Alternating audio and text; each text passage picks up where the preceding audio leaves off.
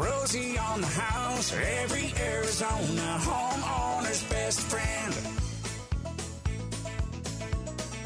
Come on around back, Arizona. It's Saturday morning, eight o'clock, the Outdoor Living Hour here at Rosie on the House, your Arizona Saturday morning tradition since nineteen eighty-eight. Already the fourth Saturday of the month here in August. That means we've got Farmer Greg in studio with us, and we're talking about fruit trees, desert fruit trees, and you would know that if you're following along in your Rosie on the House Homeowner Handbook, an annual publication and calendar form that we do, lines out our broadcast talking points. And this one, Greg, I, is one of my favorites when we talk about urban farming, because there is nothing you can uh, that will produce more with less work than a fruit tree. Right? Well, and that's one of the big reasons that I love to grow them, is because you plant them once and you can get fruit for decades. And I actually had in the backyard of the Urban Farm two citrus trees that were planted, are you ready for this, in the nineteen twenties, and they were still reliably producing fruit every year. That's, that's at this point they're one hundred years old. That's pretty incredible. And talk about return on your, your investment. Even if those trees had only lived to been fifty years old, you would still got an incredible return. But no, here we are a hundred years later, and they're still cranking out produce. Exactly. Exactly. And there's so, so much abundance that comes from fruit trees if you pick the right fruit trees. And that's really the the thing we have to make sure that we do, and that's what we educate people about in our fruit tree program with the Urban Farm, is how do you make sure that you get the right fruit trees? Because did you know that you can go into most nurseries in every big box store and they will sell you a fruit tree that will never make fruit? In the desert climate, it might, if you take it up to Flagstaff and planted it at a higher elevation where there's more chill hours. But exactly. You know, a well, lot of these, Arizona's a region, so they deliver to Arizona. Well, there's a lot of regions inside of Arizona that, you know, not what, not all, not there's no tree that's applicable to all of our growing zones. Exactly, exactly. And in fact, I was at one of the big box stores a few years ago, and I I called them on it. I said, "Look, guys, this stuff will never make fruit here," and they said, "Yeah, we know. It's for people to take up to Flagstaff," I think what they told me. It's like, well, then why are you selling it here? And not in Flagstaff. Yeah, who wouldn't you just drive up to Flagstaff and then buy it there instead of buying it, putting it in your car and hauling it up? Exactly. So there, there's a few things you need to know. And for those of you that have listened to us for a long time here, this this will be a review, but there's three main things that you need to know in order to buy fruit trees that will actually make fruit. And the first two are standard in the industry. The third one is something that I figured out over the past twenty-five years in growing and experimenting with literally hundreds of different varieties of fruit trees on my property at the Urban Farm. So first one is what we call chill, chill hours. And fruit trees, especially deciduous fruit trees. Now, deciduous fruit trees are the ones that lose their leaves in the winter. They go dormant. So this is your apples, apricots, plums, pomegranates, figs, those trees. They require a certain amount of chill hours. And if you plant a variety of peach that requires more than the number of hours that we get here, you will likely never get fruit on your peach tree. It'd be so a pretty that, tree, but it won't produce the fruit. It won't. It just won't produce the fruit. That's exactly it. And we get in Maricopa County, I used to say three hundred fifty hours. With the heat that we've been having the past few years, I've really encouraged, encouraged people to go with three hundred hours of chill. And chill is generally anything under thirty-nine degrees between November and February. So given in Maricopa County that we get three hundred hours of chill, if you plant a fruit tree that requires five hundred hours of chill or one thousand hours of chill, it won't ever make fruit. So the first thing you need to know in buying a fruit tree especially the deciduous fruit trees, is how many chill hours do you get in your area?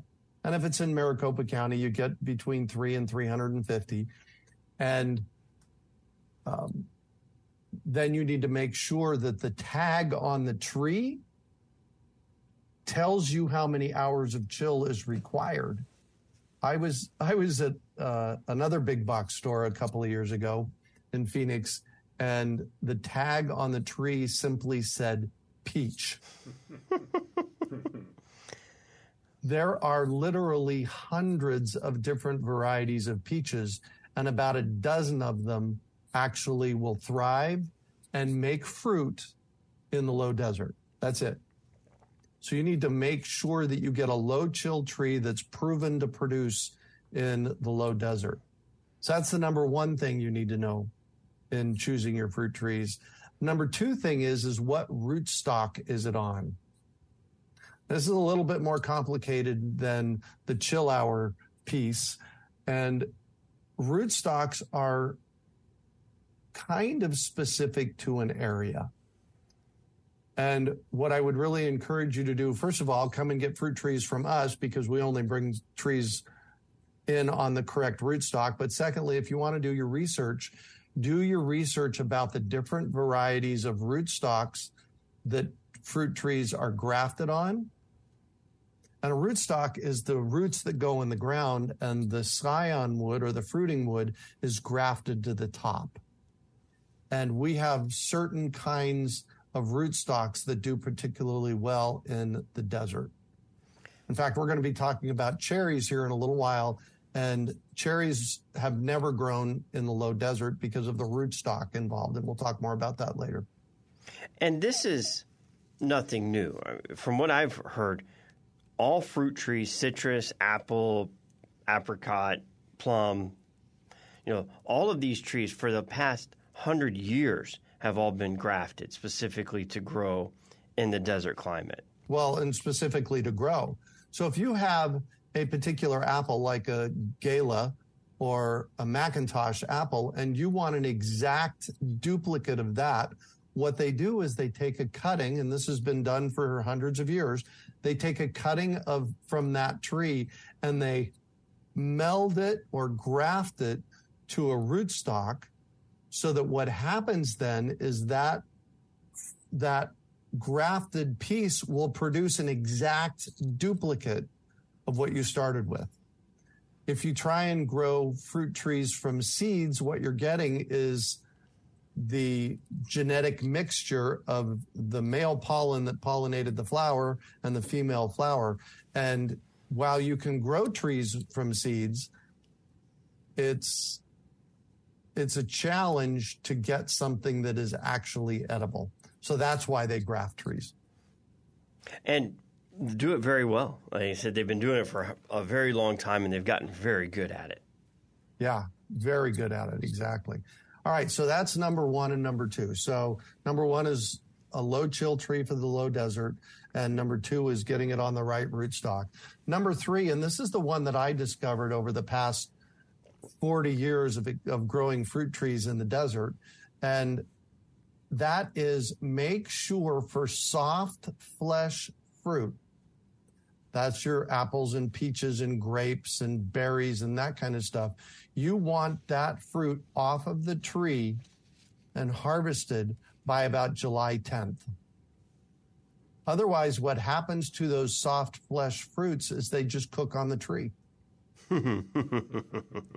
I, I've seen it over and over again. I have planted many different varieties of low-chill apples and low-chill peaches that ripen in August, September, and October, and it's uh, oh, and pears as well. They all ripen in the fall, and they're they're just no-goes. It's it's why bother? You know, you might get. I had an Asian pear in the front yard of my house at the Urban Farm for about a decade, and if I was lucky, I got ten fruit off of, off of it every season. Whereas my apple tree, my Anna apple tree, I used to get two or three hundred pounds of fruit off of it.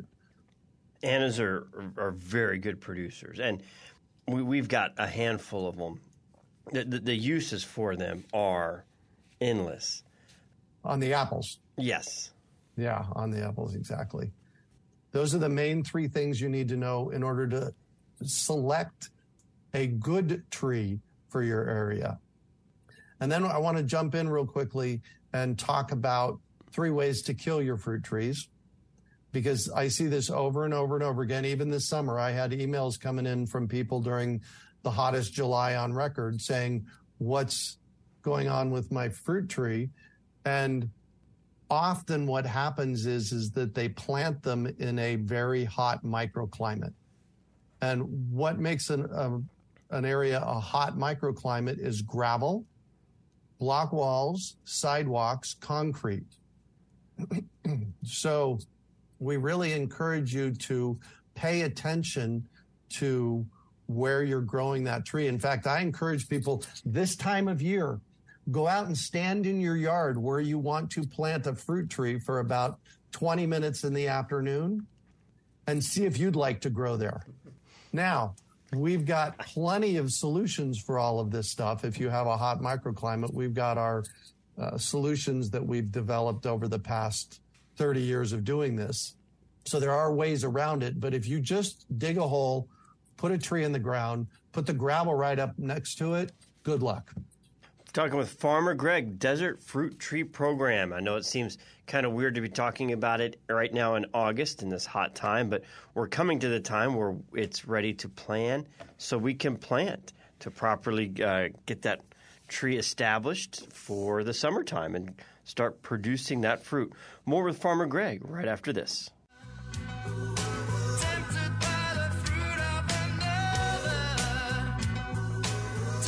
All right, recap. If you've heard, Farmer Greg got three ways to kill your fruit tree. We want hot microclimate. Number two is planting them in grass, because what will happen with lawns, Bermuda lawns, is that if you just stick it in the grass, the Bermuda lawn can actually outcompete your tree for nutrients and stuff. So uh, we have a solution for that as well. And the third thing is watering with one drip emitter right next to the trunk. If you're just putting your fruit trees on automatic and they get drip irrigated at one drip emitter three times a week, it's no way near, nowhere near enough water. So you need to make sure that you're deep watering your trees. Um, and that requires a lot more water than one drip emitter. And one of the big solutions for all three of these things is what I call my six six rule. That's a six-foot diameter basin with six inches of woody mulch, and you plant the tree in the middle. And we have uh, put together, Janice and I have put together something that we're calling our Root Camp. It is a master class on growing fruit trees in the desert. There's thirty-seven lessons. And if you go to fruit trees dot org on the front page, you can sign up for it. It's free. And when is it? It's online. It's all online. So I just, I go on and I take it at, at my own pace online. It's already pre-programmed there. Sign up, go through the steps. It's all, all digital. That's very cool. Yep, yep, yep. And it has, you know, some of the classes are longer. Some of the segments are, you know, here's a how to fix a basin. If you have a broken basin around your tree, that's a twelve minute video I did a few years ago. So we've kind of put all that stuff together in one place. These are the best practices for making sure that you're successful with your fruit trees. And it's called Root Camp, correct? Root Camp, ah, yeah. Let's go to camp, folks. There you go. Root Camp, your basic training for growing fruit trees in the desert. Let's get into our talking points you had here for segment two. And I don't like to cover costs much because costs can change so much over the course of the years, and we like to have information to be timeless. But I'm also, in that same sense, excited to talk about the cost. yeah, because yeah, it, exactly. You know, it it it's much more affordable than somebody might think. Right. Well, and so this all started about a month and a half ago when Janice and I got on the phone and called every pretty much every nursery in town to find out what they sell fruit trees for. And there's a lot of disparity, a lot of difference in what they sell fruit trees for. So I'm not going to call anybody out. Um, we'll just say that there's a lot of difference and you should make your own phone calls. But here's some of the data that you need to know in order to get the best deal and the most effective deal on your fruit trees. First of all, fruit trees are sold by pot size. You may have heard them called one gallon or five gallon or fifteen. They're actually going away from calling it a gallon and moving into a number. So they call it a number one pot, a number five pot, and a number fifteen pot. And it's very easy for nurseries to buy a plant in a number one pot and put it in a number five pot and sell it for a number five price right away. I've seen it happen over and over again. And when they're in those different numbers, it should be a certain maturity, a certain height, a certain age. And so what you're saying exactly. is they'll get something that's set for a one gallon or a pot one size, put it in pot five, and sell it for that increased price range. Exactly. So we actually don't sell ours that way in our fruit tree program. What we do is we sell them by the diameter of the trunk. And that's what really indicates the age of the tree. How big is the diameter of the trunk?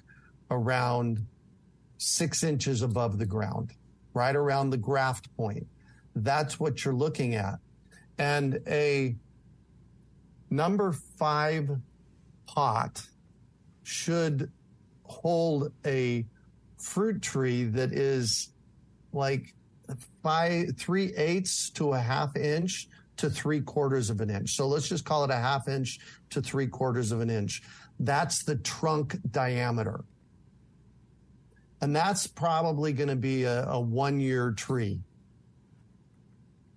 So then there's the what they call the number fifteen pot. And number fifteen pots should have a tree in it that is about three quarters of an inch diameter at the, at the trunk, up to an inch and a half. So if you're standing there looking at a number fifteen tree and it's a half inch diameter trunk, it's very likely that is a young, a much younger tree that they've just recently potted up. So really what we're looking for is the trunk diameter. And the trunk diameter for a number five, let's just call it that, should be, like I said, half inch to three quarters of an inch. And for berries and smaller pomegranates and that kind of stuff, we're talking thirty to fifty dollars for the actual deciduous trees. This is your apples, your peaches, your apricots, that kind of stuff. Um, should be in the neighborhood of fifty dollars. And for the number fifteen trees, so the trees that are like three quarters of an inch to an inch and a half diameter, those should be valued somewhere between fifty and seventy dollars for the deciduous trees, and somewhere around one twenty-five to one fifty dollars for the citrus trees. And we're going to talk about what's going on with citrus here in a little while. Okay. Well, um, hang tight. You know that sound? That means it's bottom of the hour news break. Back with Farmer Greg right after this.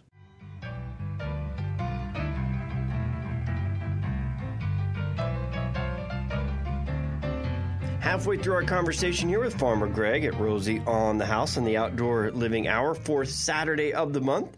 We talk with Farmer Greg about all things urban farming, and we're talking desert fruit tree program. And so you had made a point about citrus. Is citrus considered a fruit, technically? In my world, it is. Perfect. I, I just wasn't sure if the classification was, you know, there's fruits and vegetables and, you know, tomatoes really in the fruit plan and how it all works. Uh, Can because they're not deciduous, does it, it tie into fruit, or is it its own classification over here under citrus? Oh no, it is absolutely a fruit called citrus, and there's many different varieties that grow really well in the low desert. And if you do it correctly, you can have citrus just about year round. That with, is correct. With the different varieties, you you can't yeah. have one. Uh, One citrus tree provide citrus for you year-round, but what would it take, about seven different varieties to get you year-round coverage? Yeah, and I, I found that the holes that we have for citrus uh, started about June to about October. Uh, then from November to June or even into July, we can get fruit. So along these lines, the navel oranges, and there's two different kinds of navel oranges that do really well, the Washington navel and the Caracara navel, and they start ripening about mid-November. And they'll stay on the tree from mid-November to when you harvest them all. And that's the nice thing about citrus is you just harvest them a few pieces at a time, and they stay great on the tree. So we get about sixty days of navel oranges. And then there's this really cool fruit. It's like a navel, but it's like a peeling orange. It's like a juicing orange. It's called a Trovita orange. And it ripens in January and February. So at the Urban Farm, I had fourteen different navel and or navel-like oranges to give me fruit from November to the end of February. So that four-month period, I was walking out in the yard and harvesting fruit daily. And then, and then after that comes lemons and Arizona sweet oranges and Mineola tangelos and, you know, the cuties that you see in the store. Those those are uh, in springtime into the summer as well. And that is one thing I love about citrus. I mean, I, I enjoy the stone fruits. I do. But you have so many things to compete for, you know, birds and bugs and insects that go after, you know, the, the peaches and the apples. Citrus, man, that, that'll stay ripe on there till you're ready for it for months. Exactly. And, and you don't now have to I, thin them like I, I, you do apples. Apples you can get about two weeks on. Peaches you can get about a week on. I want to touch on what's going on with the citrus industry in Arizona. There is this little bug called a citrusillid. It causes citrus greening disease. And about twelve, thirteen years ago, basically the U S D A locked down all of the states for being able to transport citrus fruit and citrus trees across state lines. Trying to isolate this bug. Trying to isolate it. So there, there I've done some reading, and I, it, they think that the citrusillid and the citrus greening disease is le- will be less prevalent here in the desert because of the extreme heat, which, you know, from that perspective, it could be a good thing. But they have found it for sure in, in Florida and California. So it's really hard to ship citrus fruit and citrus trees across straight lines, state lines. So about fifteen years ago, ten, twelve years ago, um, the U S D A came in and started talking with the citrus growers in the state and basically gave them the guidelines of what they had to do. And it was such a big investment. The only company in the state that is growing citrus trees, Sunset Citrus Nursery down in Yuma, and they supply all of the citrus for all of the nurseries in the state, primarily because it is very hard to get citrus shipped in from California or elsewhere. So we basically have a very short supply of citrus, and uh, unfortunately that jacks up the price more. Mm-hmm. But so. It's still a tree that will provide that return on investment for you once it starts producing fairly quickly. Exactly. Exactly. Like I said, I had fourteen navel or navel-like oranges that I planted in the two thousand four, two thousand five time period, and I would get, oh, easily eight hundred pounds of one thousand pounds of fruit off of them every year. And that's keeping them small. And by so. keeping them small, you're you're trimming the tree small, so you don't have to climb to harvest the fruit. You're not keeping the fruit small. Correct. I am keeping the tree shorter. It's called urban orcharding. It's part of what we cover in Root Camp, uh, how to keep your trees small uh, so that you can harvest them from the ground. Let's jump in and talk about the other fruits that do really well here. Now, our program, the fruit tree program, we primarily bring in fruit trees that we've experimented with, that we know for sure, if you do what we tell you to do, you're going to be successful with them. And I've done a lot of experimenting over the past thirty plus years on this, planted a lot of fruit trees, and this is what we've found. There are a couple of apples the Anna and the Dorsett Golden apple. And this year we have a new apple that we're bringing in. Oh, called a yeah, exactly called a Ghost Apple. Hmm. And it's an early ripening apple, and I've heard some good good things about it. These all ripen in June. They start ripening on the tree at the end of May, and they'll be a little tart and chalky in May. And then as soon as they get crisp and sweet, the first week or two of June, you can start harvesting them. Uh, and they do they do really well. I used to get two to three hundred pounds of apples off of my Anna tree in my backyard at the Urban Farm.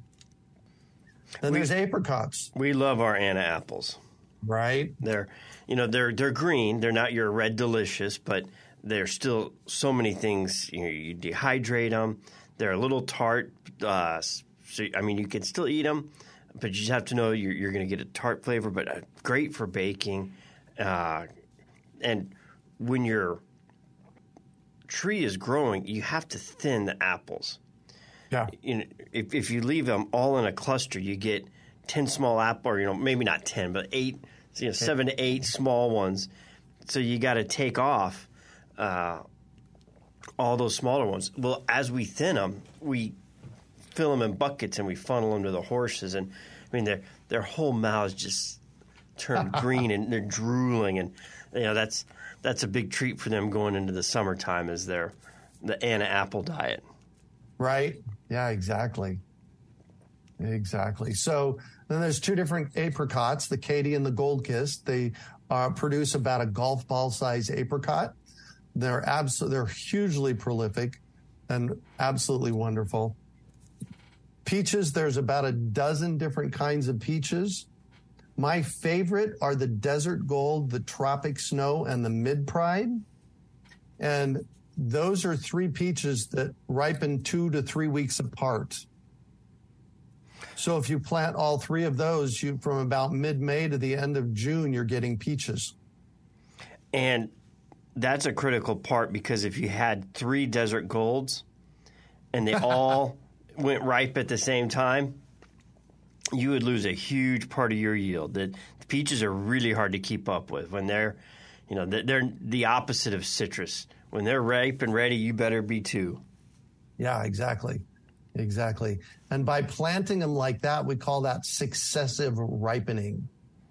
So you're putting a successive ripening, and there's other trees that also fit in that. The, the reason I love the Desert Gold peach is because it is the most prolific peach I've ever grown. It's an absolutely amazing peach. And do and they then, successive ripen in this order that you listed, Desert Gold, Tropic Snow, then the Mid Pride? Exactly. Perfect. So exactly, that's your first, yeah. second, and third bloomers or ripeners. And then, and then there's the plums. There's the Methley, the Beauty, and the Santa Rosa plum. I'm not a great big fan of plums, but they do really well here. They're low chill. They ripen at the right window. Um And then mulberries. And I get this a lot from people. Oh, my God, it's illegal to grow mulberries in Phoenix in Maricopa County. That is not true. I have done deep uh, investigation in the, the l- rules around that. It is illegal to grow male mulberries. Female mulberries don't make any pollen. So there's no issue around them making the pollen, and they make incredible fruit. There's the uh, Pakistani mulberry, which is about a three-inch long berry. And then there's the uh, dwarf black mulberry. The dwarf part is the berry. It's about the size of a dime, but it's the most prolific berry I've ever seen in the low desert. It will literally make thousands and thousands of berries over about a two-month period. And you have to be careful with the mulberries because they sell seedless, fruitless mulberries as well. Yeah. So if you want a mulberry to provide, you know, some edible for you, make sure you're looking for that. There are plenty of seedless mulberries that have come back on the market here since, uh, you know, in the last – since they, you know, quote unquote, you couldn't, they were outlawed Well, the first ah. ones you started seeing back were the seedless ones because they were they didn't have the pollen. So you, oh. you can get a seedless mulberry tree. I had not heard of that before, so I learned get to learn something new every day. The two that the two that have done best for us over the past decade are and I, the I say seedless. Of, I should have said fruitless. I'm sorry. Fruitless, oh, fruitless is probably mulberry. Ah, okay, more, good. More accurate of what? But you were saying the Pakistani and the Dwarf Black are what you have had the most success with. Exactly. And we we every year we do a deal on the Pakistani mulberries. I'm sorry, on the Dwarf Black mulberries. And I call it, you buy three, one get one free, because they make great hedges. So if you buy three of them at our regular price, we're going to give you an extra one, and put you put them four in a row about five feet apart, and it'll it, it basically makes an oleander-like hedge for you. Very cool, right? And they are very hardy. Mulberries do very well in the desert. Exactly. And then there's grapes. There's uh, Thompson Seedless and Flame Seedless grapes. They do okay. Uh, and the okay part is is that you don't get a table grape. It's not the size of a steely marble. It's more of the size of a, a pea to a little bit bigger. They're really sweet, but just for whatever reason, the de- the heat gets to them and they just don't grow to full size. Well, that was two great segments there with Farmer Greg. Well, we've had third, but there was a great review one. But the last two, if you're going out fruit tree shopping, take that first segment on pricing and sizing. Take that second segment on what varieties to look for. We've got one more final segment coming up here right after this.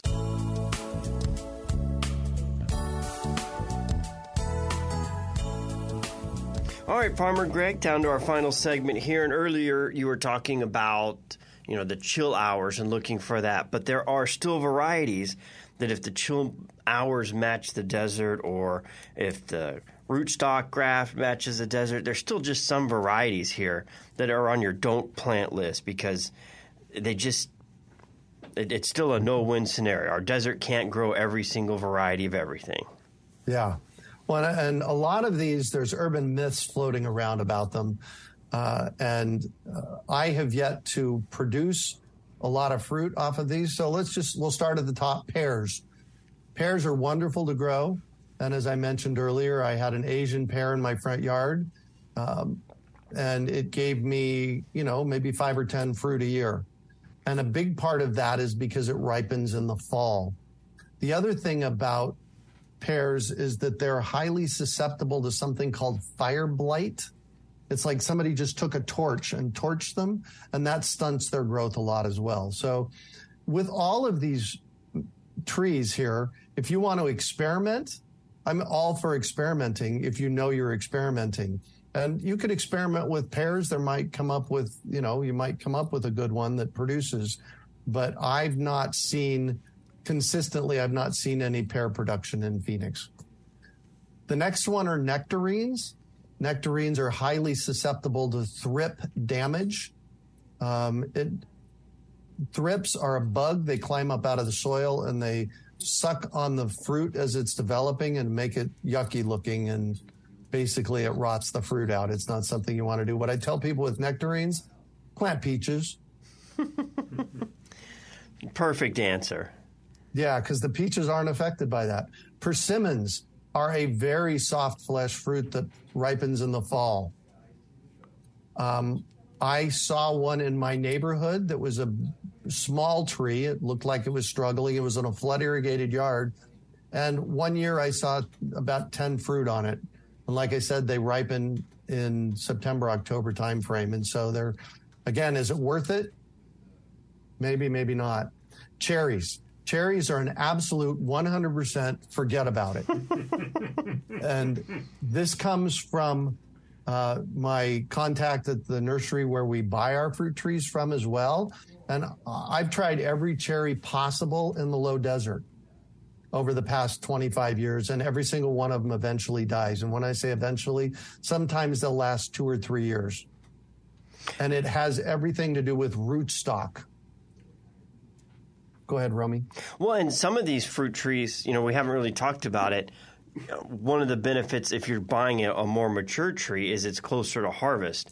A lot of them, it takes two or three or four years before they get into into harvest. So if you're, I don't know what the turnaround time is on a cherry, but that's a that's a disappointing thing to have a couple years invested in it to find out it's never going to produce anything. Yeah, three years is what I tell people. And if you do everything that we tell you to do in getting your trees planted, you might get fruit the second year. But cherry, every single cherry I've ever seen has died. Every and I brought hundreds of them in. I've tried dozens of them myself. They all die. Almonds just don't seem to thrive here. Um, I had two of them on the property, two different varieties of low chill. And And here's what Tom from Dave Wilson Nursery says. Greg, how many days a year can you go in and get a nice almond at the grocery store? Every day. How many days a year can you go in and get a nice peach in the grocery store? Zero days a year. So grow peaches instead. They're both stone fruit. They both grow equally as well, but they don't produce equally as well. Um, pecans do really well in the low desert. Which is why I was surprised to see them on your list. Yeah. And if you can get pecans, then I say absolutely go for it. The problem with getting with pecans is getting them here and in the ground. Mm. If, if they're bare rooting them, they have a very high mortality rate. And potted ones also have a high mortality rate. So Um, the times that we brought pecans in has not been, it's not been great. So and and we planted four from bare root about uh, about eleven years ago, and and I really you know, and that's a, a long one. They say like don't expect fruit for, for the first seven to ten years, exactly. So that's a really long time to production. So we're just getting to where we should be expecting to see it, but. Something else to be aware of, that that's a thirsty tree. You yep. know, uh, creating, uh, and, and almonds as well. Nut trees are very thirsty trees. Exactly, exactly. And then this is the this is the unicorn that everybody asks me about, avocados. um, Unicorn's I mean, a good You can word. Experiment with them. Every single one I have ever planted or seen planted has died. Um, there is one person in town that swears by them and swears that they're growing everywhere. I have never seen a producing avocado in Phoenix, sans one that was in my neighborhood. And um, I, you know, it was a very old tree. So um, you can experiment with it, but it's highly likely it's going to, the heat's going to kill it. I'd like to go on a, a, a driving tour with this individual you're talking about and see if they can't point these out to me. Right? There you go. All there right, Farmer go. Greg, you have an online class if somebody would like to learn more as we wrap up here. Yeah, so we're all out. We're all about education. We offer dozens of classes every year. We offer our Root Camp, which is a, a master class with thirty-four lessons, and maybe it's thirty-seven lessons on growing fruit trees in the desert. These are specific classes for growing fruit trees in the desert. We have our fruit tree education launch that's coming up. It's a three-hour live event on September ninth. If you just go to fruit trees dot org, um, there's a banner at the top that talks about our fruit tree launch and our Root Camp. urban farm dot org, it is free. And then uh, you can hear Farmer Greg here September twenty-third, back in the Urban Farming Hour, talking compost. Farmer Greg, thanks for spending your Saturday morning with us. Woo-hoo, thank you.